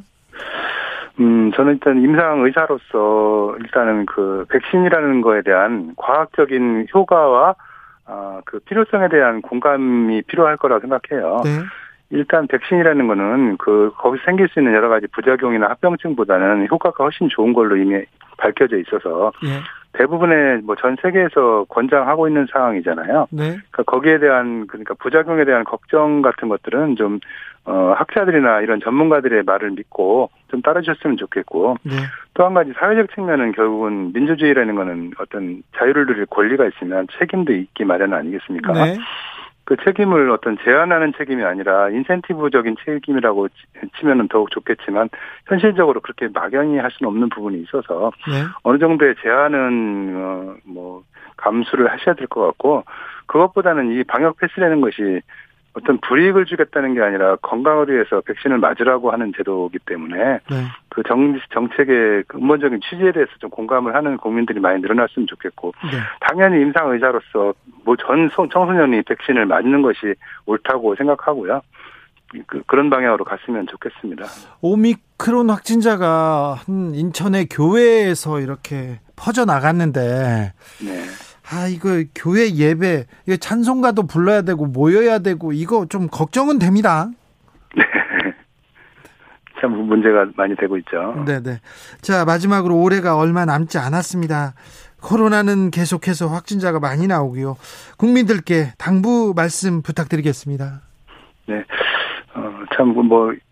인류에게 지속적으로 팬데믹 그러니까 여러 가지 세균의 공격은 뭐 끊임없이 역사적으로 있어왔기 때문에 이번 코로나19 사태도 결국 끝나지 않겠습니까?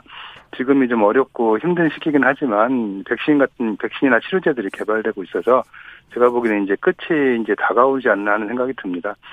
사실은 우리에게 중요한 거는 이 어려운 시절을 끝내려는 단결된 노력도 필요하겠고 네. 그리고 포스트 코로나를 대비한 어떤 희망을 준비하는 시점이 됐으면 좋겠어요. 네.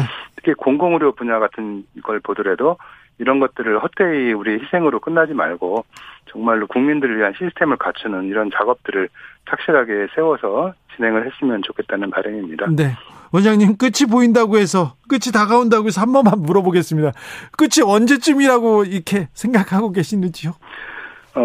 코로나는 아마 끝나지는 않을 거예요. 예를 들어서 지금 우리가 철저히 맞는 독감 같은 것도 보면 과거에는 이런 무서운 병이었을 수도 있거든요. 예.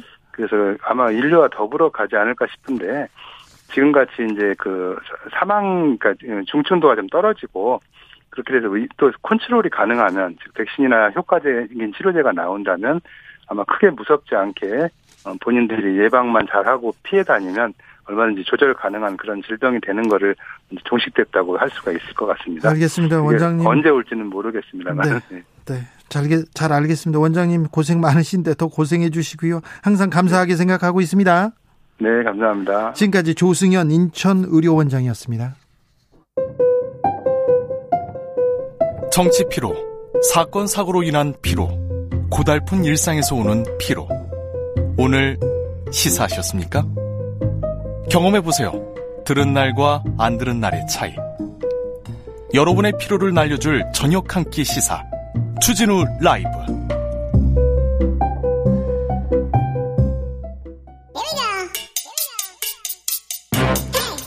뉴스를 향한 진지한 고민, 기자들의 수다. 라이브 기자실을 찾은 오늘의 기자는 은지옥이요. 시사인 김은지입니다. 오늘 준비한 첫 번째 뉴스부터 가볼까요? 네, 대선이 다가올수록 정치권에 자주 등장하는 단어가 있습니다. 뭐죠? 후보 단일화인데요. 네, 후보 단일화의 시즌이 다가왔습니다. 네, 물론 다른 단어도 많이 등장하지만 유달리 자주 나온다라고 볼 수 있는데요. 가장 큰 변수가 되기도 하고요. 그렇죠. 어제 국민의힘 선대위가 출범하면서 여야 대선 레이스가 본격 신호탄 쏘았다 이렇게 볼 수 있는데 네. 국민의힘으로 복귀한 김종인 총괄선대대책위원장도 첫 메시지로 후보 단일화 관련된 내용 냈습니다. 예. 안철수 국민의당 대선 후보를 향해서 스스로 윤석열 후보가 단일화 후보가 될 수 있도록 해주면 되는 것이다. 이렇게 이야기하면서 단일화 압박을 시작한 건데요. 이미 4.7 서울시장 보궐선거에서도 그렇게 이야기한 적이 있습니다. 네. 김 위원장은 안철수 후보를 그때 굉장히 압박을 한 바가 있는데 근데 안철수 후보는 심상정 후보를 만나러 갔더라고요. 네, 그렇습니다. 제3지대 공조 방안에 대해서 논의하겠다라고 하면서 안철수, 심상정 두 후보가 만나서 이야기를 했고요. 이 자리에서 결선 투표제 도입 등 선거제 개혁에 대한 목소리 모으기로 했다라고 합니다. 네. 그런데도 사람들이 가장 관심 갖는 건 그럼 두 사람이 또 힘을 합치냐라고 하는 것이 단일화까지 이어지냐라는 그렇죠. 거 아니겠습니까? 네. 그에 대해서 질문이 기자들이 많이 했는데요. 우선은 선을 그었습니다. 아무튼 대선 때마다 후보 단일화가 가장 큰 이슈였던 것 같아요. 시도도 여러 번 있었어요. 네, 1987년 직선 재개헌 이후에 자주 봤던 풍경입니다. 네. 시도가 있었다고 다 이뤄진 건 아닌데요. 네. 하지만 살펴보면 정말 많았습니다. 어떻게 보면 기존 정당들이 제대로 인물 배출하지 못해서 그 욕구들이 계속 펼쳐졌다 이렇게 볼 수 있는 건데요. 예. 87년에는 김대중, 김영삼 유명한 이야기죠. 예. 97년에는 김대중, 김종필 2002년에는 노무현, 정몽준 예. 2007년에도 잠깐 있었지만 되진 않았었고요. 2012년에 문재인, 안철수 네. 심지어 2017년에도 잠깐 이야기가 나왔었는데요. 홍준표, 안철수까지도 있었습니다. 네.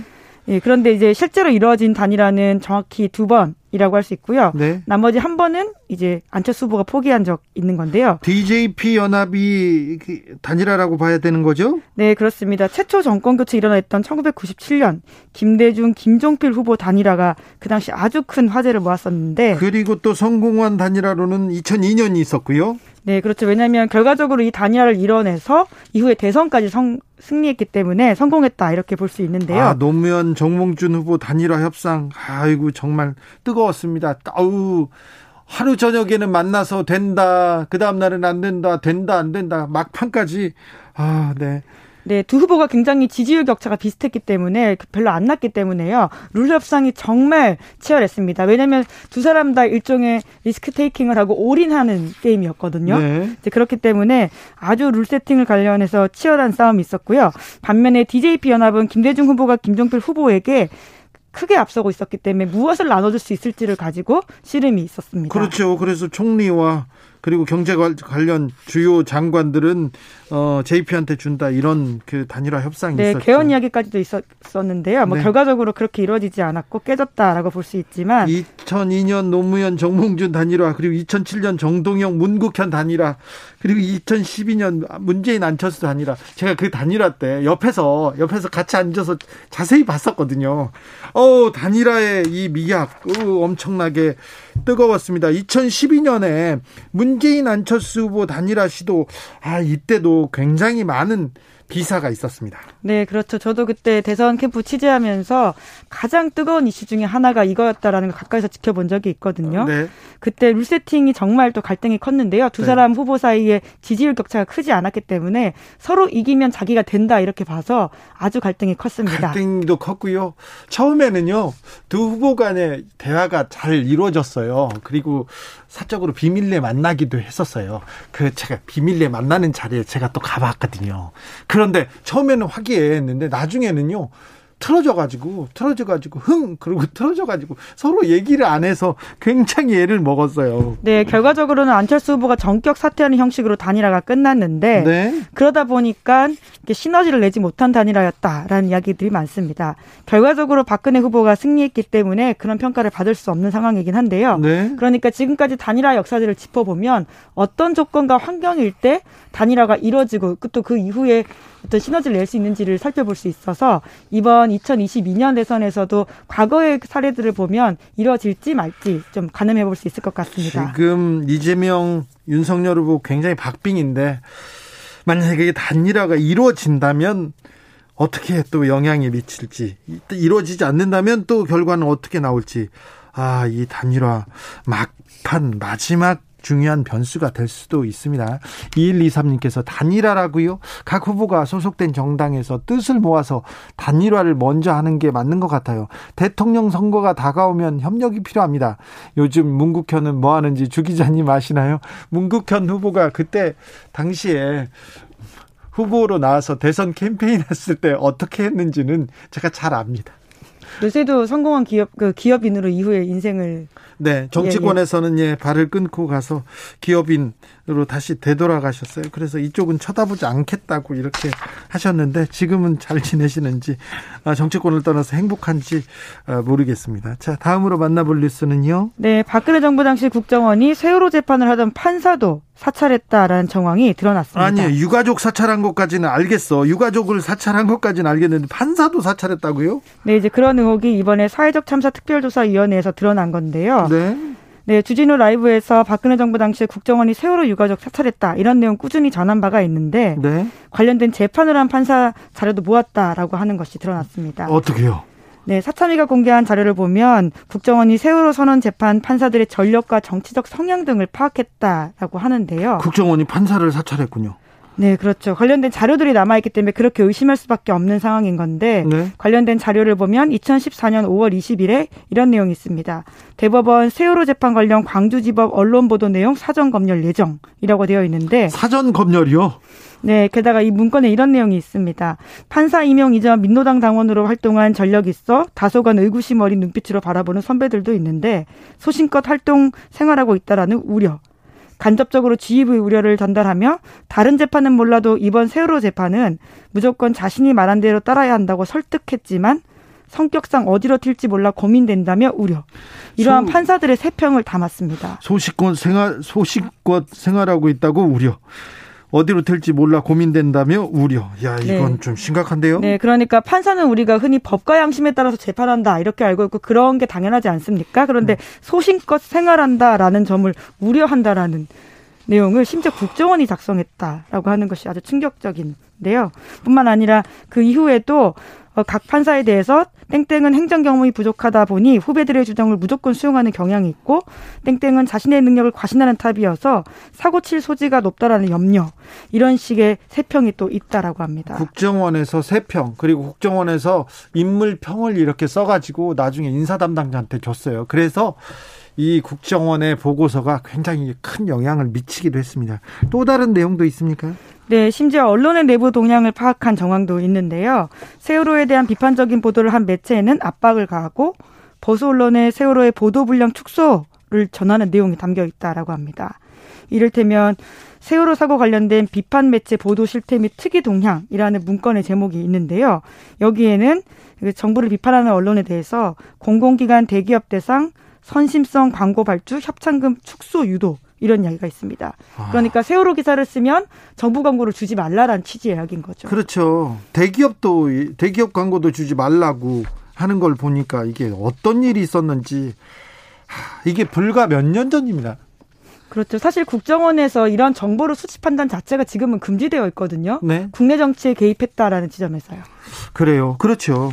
당시 국정원은 근데 어떤 언론사하고 가깝게 지냈어요? 네, 이제 당시에 보면 이런 내용들이 있는데요. 그 이명박 정부와 박근혜 정부 시절에 공작을 하면서 소위 이제 결이 맞는 언론사들과 함께했다, 이렇게, 네, 보시면 됩니다. 그래요? 어떤 언론사? 네, 여기 특정 언론사 이름을 말하기는 좀 그렇고요. 예, 땡땡일보 일면 톱 기사, 청와대 선언 변경 관련돼서 일면 톱 교체 배경에 대해서 땡땡땡 사회부장은 참 다행스럽다, 이런 이야기를 했다라고 하거든요. 예? 그러니까 자신들의 톱 기사가 바뀌었는데 그것이 다행스럽다라는 식의 이야기가 아예 국정원 내부 문건에 있다고 합니다. 네. 그리고요. 네, 뿐만 아니라 신문사들은 청와대 홍보수석실에서 세월호 침몰 사건에 대해 너무 많은 지명과 자극적 보도 등으로 국정 운영에 차질을 빚고 있다면서 스스로 보도를 줄인다, 이런 식의 이야기를 했다라는 언급도 있다고 합니다. 국정원이 이런 지시를 하니까 그런 내용을, 보도를 줄이겠다고 요청을 받고 수용했다, 이렇게 보도합니다. 참 불과 몇 년 전에 이런 일이 있었습니다. 아, 이 사람들이나 저 사람들이나 다 비슷하지. 아니요, 그게 아니에요. 완벽하게 다른 일들이 있었습니다. 몇 년 전까지만 해도, 불과 몇 년 전까지만 해도 국정원 요원들이 따라다니면서 보고서를 씁니다. 민간인을 사찰하고 또 굉장히 뭐 비방합니다. 비난하고 나쁜 소문을 만들어서 그 사람을 사장시키는 일을 국정원 요원들이 했어요. 우리의 국정원 직원들이요. 제가 지금 들어오기 전에 DJ 사찰 문건, 국정원의 사찰 문건을 이렇게 구해서 보고 있었는데, 국정원이 아예 김대중 전 대통령을 거의 과대망상증, 거의 정신병자 수준으로 이렇게 폄하합니다. 왜 그러냐면요, 그렇게 그런 보고서를 써서 올리지 않습니까? 그러면 윗사람들이 좋아한대요. 그래서 더 편향적으로 더 나쁘게 썼다고 합니다. 네, DJ는 시절도 사실은 정말 말이 안 되는 이야기인데, 이게 불과 5년 전 이야기라고 한다면 네. 국정원은 안보를 책임지고 정보전해야 되는 곳인데 내부 정치를 했다, 이렇게 봐야 되겠죠. 그러니까요. 네. 아, 저 같은 하찮은 기자들을 막 따라다니면서 제가 뭐 학력을 위조했다고 하고 제가 뭘 위조했다고 하고 그런 얘기를 해가지고 말도 안 되는 소문을 퍼뜨리고 포털 사이트에 조작하고 뭐 그랬었어요. 이 말이 안 되는 일이 지금 얼마 전까지 벌어지고 있었습니다. 아우, 지금 다시 몇 년 전 일을 생각하니까 아우, 좀 두렵기까지 합니다. 1935님께서 저는요, 이재명 윤석열 단일화하면 좋을 것 같습니다. 얘기했는데 네, 알겠어요. 네, 1935님 생각이라고요. 자, 마지막 뉴스 만나보겠습니다. 네, 미국이 베이징 올림픽 보이콧을 공식적으로 발표했습니다. 외교적 보이콧 하겠다는 거죠. 선수들은 네. 참가하는데 정부에서는 나서지 않겠다. 네, 결국 이제 인권 문제에 대한 문제 때문에 지금 이렇게 결정을 했다라고 밝히고 있는데요. 바이든 정부는 신장 지역에서의 인종에 대한 지속적인 집단 학살과 범죄, 그리고 다른 인권 유린을 고려해서 베이징 2022년 겨울올림픽과 패럴림픽 경기에 외교 또는 공식 대표를 보내지 않겠다라고 공식적으로 밝혔습니다. 예. 바이든 대통령이 뭐 그전부터 얘기했어요. 네, 일종의 암시를 하는 이야기들을 했기 때문에 이렇게 갈 수도 있겠다라는 예측이 나왔는데요. 실제로 이렇게 결정해서 내년 2월에는 외교사절들이 가지 않게 되는 건데, 단순히 미국이 가지 않는다라는 것이 아니라 이제 그것이 그 밖의 나라들에게 어떤 영향을 미칠지가 중요한 바로미터입니다. 그렇습니다. 내년 2월에 열리는 베이징 올림픽, 우리한테는 굉장히 중요한데.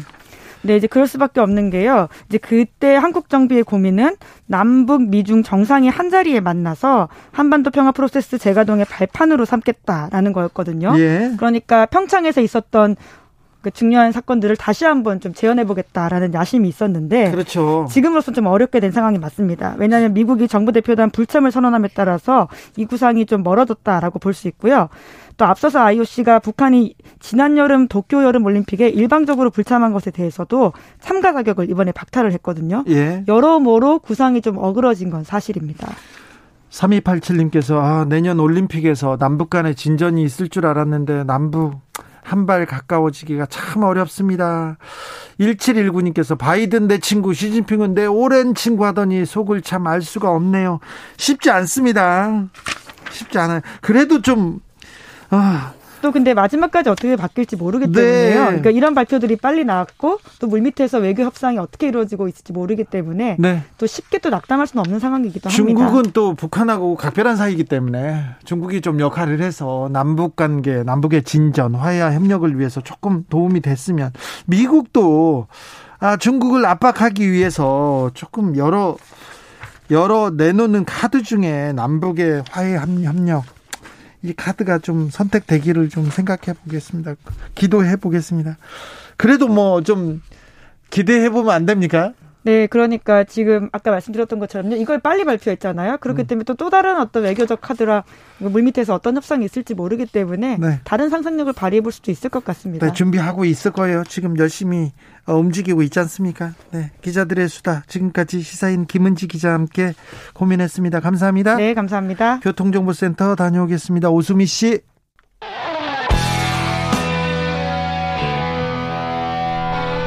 스치기만 해도 똑똑해진다. 드라이브 스루 시사 주진우 라이브.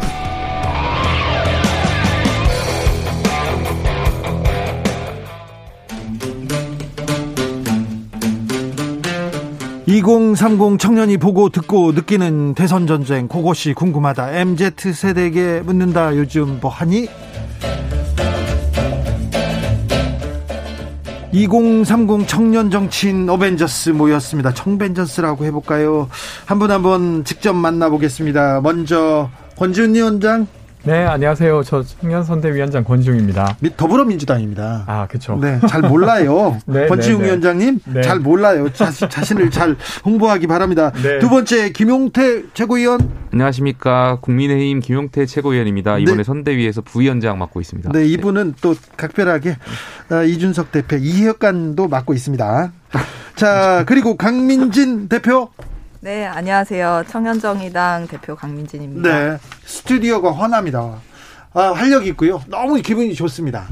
사람들이 특히 또 나이 드신 분들이 청년 정치 어떻게 해야 된다, 청년한테는 어떤 공약 내놔야 된다 얘기하다가 청년들한테 청년 정치를 듣게 돼서 저 뿌듯하고요. 아주 좋습니다. 자, 여야 대선 후보들 청년 자주 만나고 청년 정책 많이 내놓고 있습니다. 원래 선거 때만 그랬어요. 대선 때는 항상 그래요. 정치인들, 젊은이가 중요하다 그랬었는데 이번엔 좀 특별히 청년 정책이 더 주목을 받고 있는 것 같습니다. 자, 각 대선 후보들의 대선 출사표, 청년 정책 어떻게 보고 계신지요? 청년들은 어떻게 보고 계신지 먼저 누구 얘기부터 만나볼까요? 권지웅 네네. 위원장님. 네. 아, 이번 선거 어떻게 보고 있냐면, 이번 네. 대선 후보들의 청년 정책 어떻게 보고 계십니까? 뭐 일단 제가 더불어민주당이긴 해서 그런 네. 것도 있지만 저는 시대에 가장 풀어야 될 문제, 불평등 문제인 것 같아요. 네. 그리고 또 하나 더는 거짓이 아니라, 그리고 하는 척만이 아니라 정말로 변화를 만들어낼 어떤 정책, 이런 것이 핵심인 것 같은데, 그런 면에서는 현실 가능성이나 아니면 그전에 집행해왔던 경력이나 이런 것들이 있는 이재명 후보의 정책이 좀 설득력이 있지 않을까 싶습니다. 윤석열 후보의 청년 정책은요? 저는 그러니까 사실은 예를 들면 원가주택 이런 걸 이야기하고 있는데 그건 이제 과거에 계속 했던 것이에요. 그러니까 새로운 해법이 아닌데 계속 새로운 것처럼 이야기를 하고 있어서 그냥 그전에 했던 걸 그대로 한다에서 크게 벗어나지 않습니다. 자, 그러면 국민의힘 김용태. 네.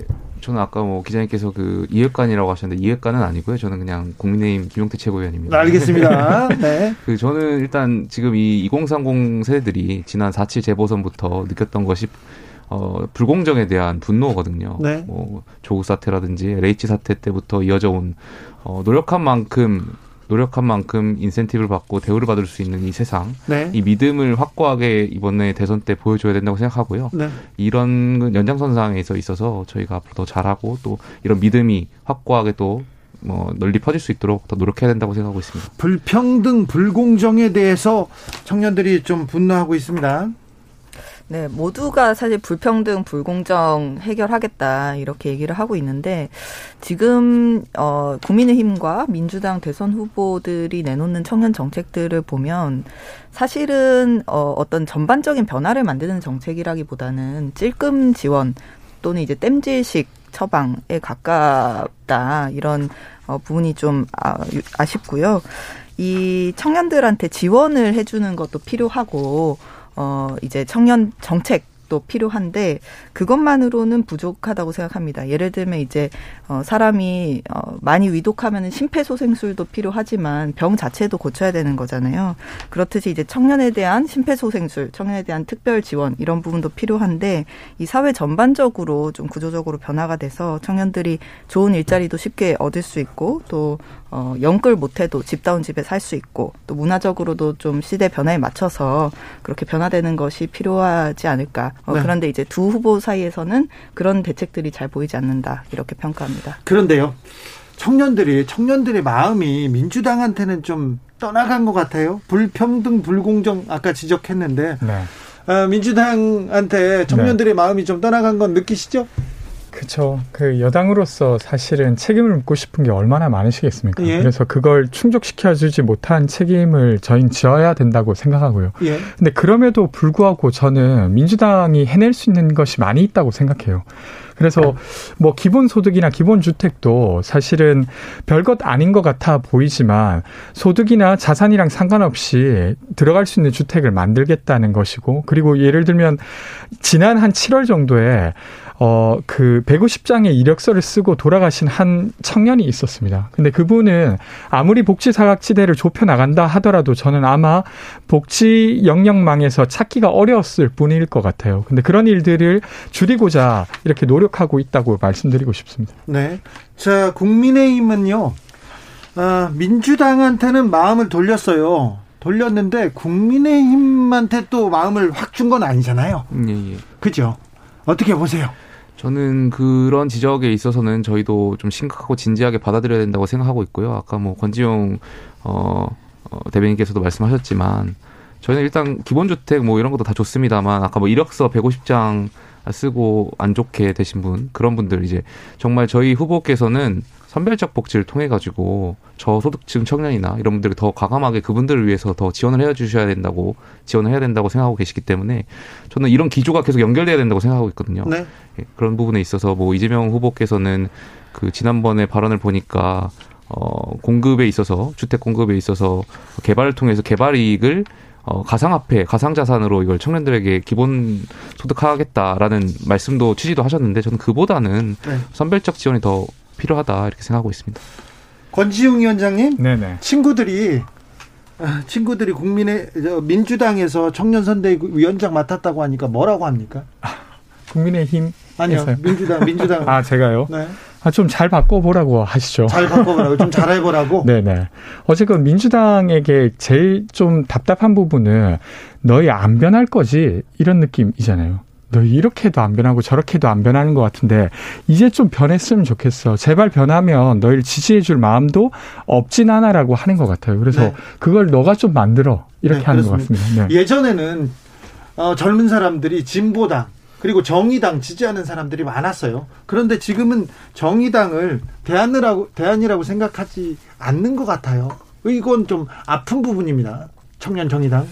네, 더 많은 국민들이 우리 정의당을 지지할 수 있도록 네. 저희가 이제 최선을 다해야 할 것이고요. 다만 이제 지금 정의당 지지층을 보면요, 이 20대의 지지율이 다른 어느 세대의 지지율보다 높습니다. 한 2배 정도 차이가 나거든요. 그래서 지금 정의당은 청년들의 지지가 정의당 전체 지지율을 견인하고 있는 상황이다. 특히 이제 청년 중에서도 여성 청년들이 많이 지지를 하시고요. 네. 이런 상황이어서 우리 당도 앞으로 더 청년 친화적인 그런 정당으로 나아가지 않을까 싶습니다. 그래도 세 후보 중에 비호감도는 심상정 후보가 제일 낫지 않나요? 그렇죠. 네. 압도적이죠. 네. 자, 그런데요. 김용태 최고위원. 네, 예. 청년들이 왜 정치권에, 왜 기성세대들을 이렇게 믿지 못하는 걸까요? 뭐 어디에서 실망했을까요? 글쎄요. 그 좋은 학벌을 가지고 좋은 또 권력을 가지고 그동안 앞뒤가 다른 분들을 많이 봐왔던 것 같아요. 이런 부분에 있어서 굉장히 많이 실망해 왔던 것도 사실이고, 그러니까 처음에 저희 그 문재인 정권이 시작할 때 많은 분들이 아마 희망을 가졌을 겁니다. 왜냐하면 이 실제로 어떤 목숨 걸고 민주화를 몸소 쟁취하셨던 분들이니까 이분들이야말로 사리사욕 없이 정말 이 나라를 잘 움직일 수 있을 거다, 이끌 수 있을 거다에 대한 희망이 있었는데 실제로 지난 4년간 그렇지 않았거든요. 여기에 대해서 굉장히 많은 청년들이 분노를. 김용태 의원, 민주당은 네. 이 정권은 뭘 그렇게 잘못한 것 같습니까? 그러니까 앞뒤가 달랐다는 거죠. 위선적이었다 이렇게 보는 것 같습니다. 어떤 측면에서, 어떤 사건이? 뭐 조국 사태만 하더라도 그렇고요. 예.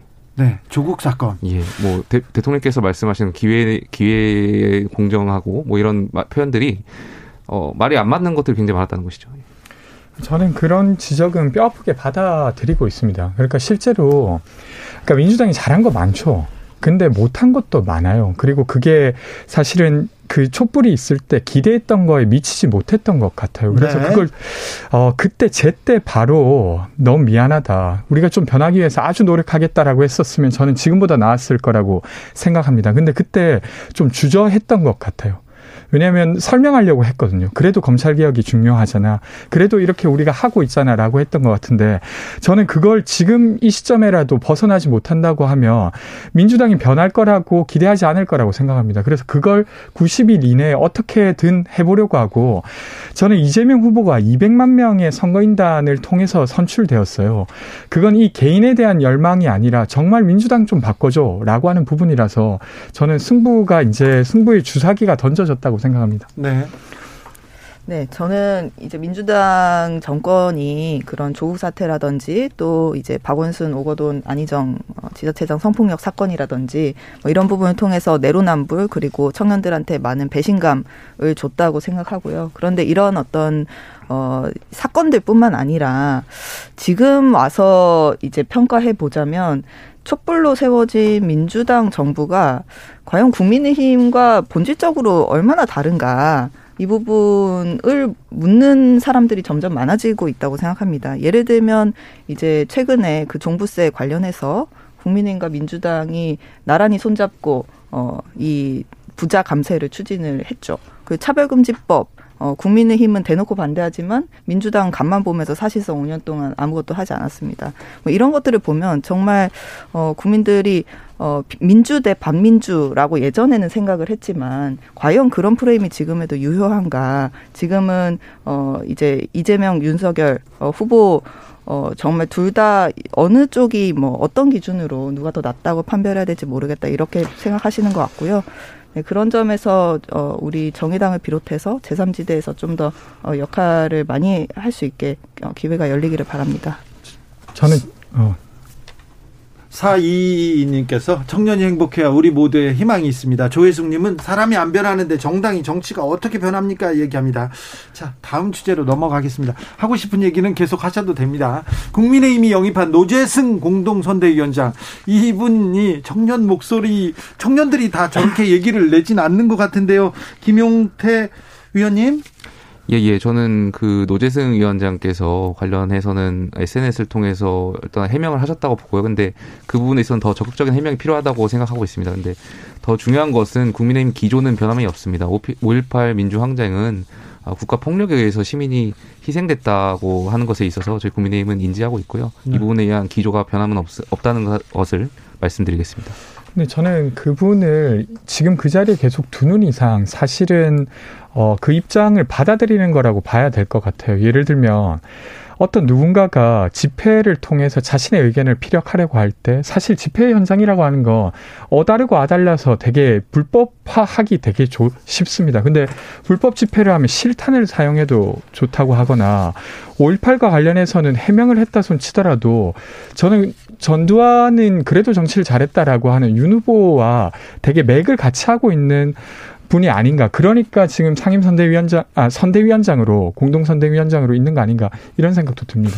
이 부분에 대해서는 김용태 의원님, 그 부분에 있어서는 제가 여기서 말씀드리는 건 좀 적절하지 않을 것 같고, 노재승 위원장이 더 적극적으로 말씀해서 좀 본인의 어떤 의혹이나 이런 것들에 대해서 아니 지적 사항에 대해서 좀 본인이 더 적극적으로 해명하셔야 될 것 같습니다. 노재승 그 선임에 대해서 그분과 관련해서는 좀 결단이 있어야 된다고 보고요. 이제 사실 5.18에 대한 발언이라든지 또 집회에 대해서 실탄 사용 허용해야 된다 이런 부분들은 저는 굉장히 좀 섬뜩하기까지 했거든요. 무섭죠. 네. 개인적인 소회를 적은 SNS였다는데 개인적인 소회로 실탄을 발사, 이거는 좀 섬뜩합니다. 그러니까 이분이 나이는 청년이신데 40년 전 독재 정권으로 돌아가는 걸 꿈꾸고 계신가 이런 생각까지 좀 들었습니다. 근데 저는 윤석열 후보가 좀 적극적으로 입장을 내야 된다고 생각합니다. 그러니까 이번에 김성태 의원을 전 의원을 임명하려고 할 때도 기억이 나지 않는다.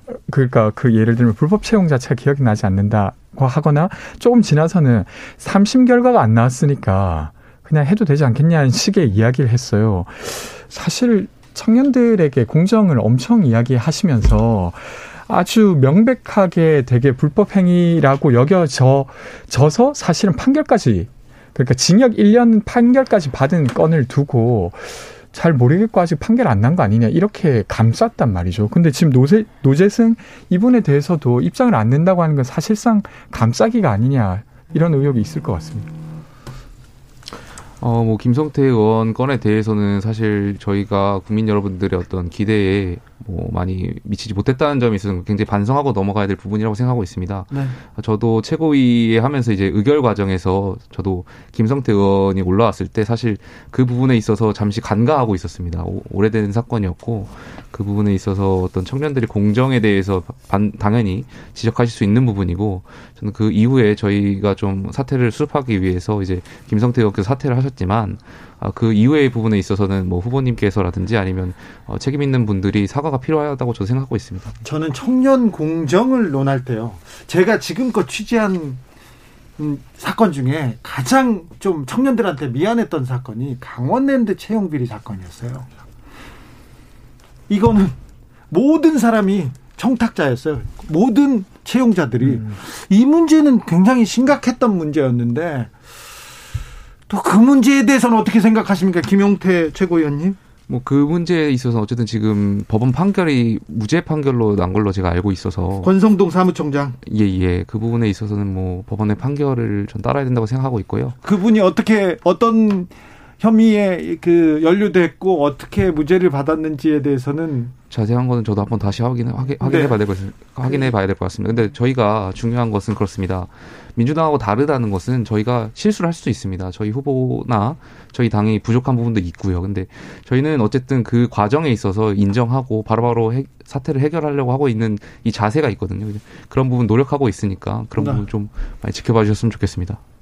근데 사실은 권성동 의원 건은 지금까지 맨 마지막 판결 자체가 무죄일 뿐이지만 되게 그것이 그러니까 아주 직접적인 영향을 미쳤느냐 아니냐가 좀 남아 있을 뿐 사실 그런 행위를 했다는 건 거의 다 확인되었습니다. 근데 그걸 뻔히 알고도 지금 채용을 그러니까 계속 되게 주요 요직에 쓰고 있는 거잖아요. 그 사실은 저는 무시하는 행위라고 생각합니다. 불법 채용 정도는 권력자면 할 수도 있지라고 하는 메시지로 읽힐 우려가 저는 충분히 있을 것 같습니다. 그런 지점은 전혀 아니고요. 그렇게 해석은 안 하셨으면 좋겠습니다. 예.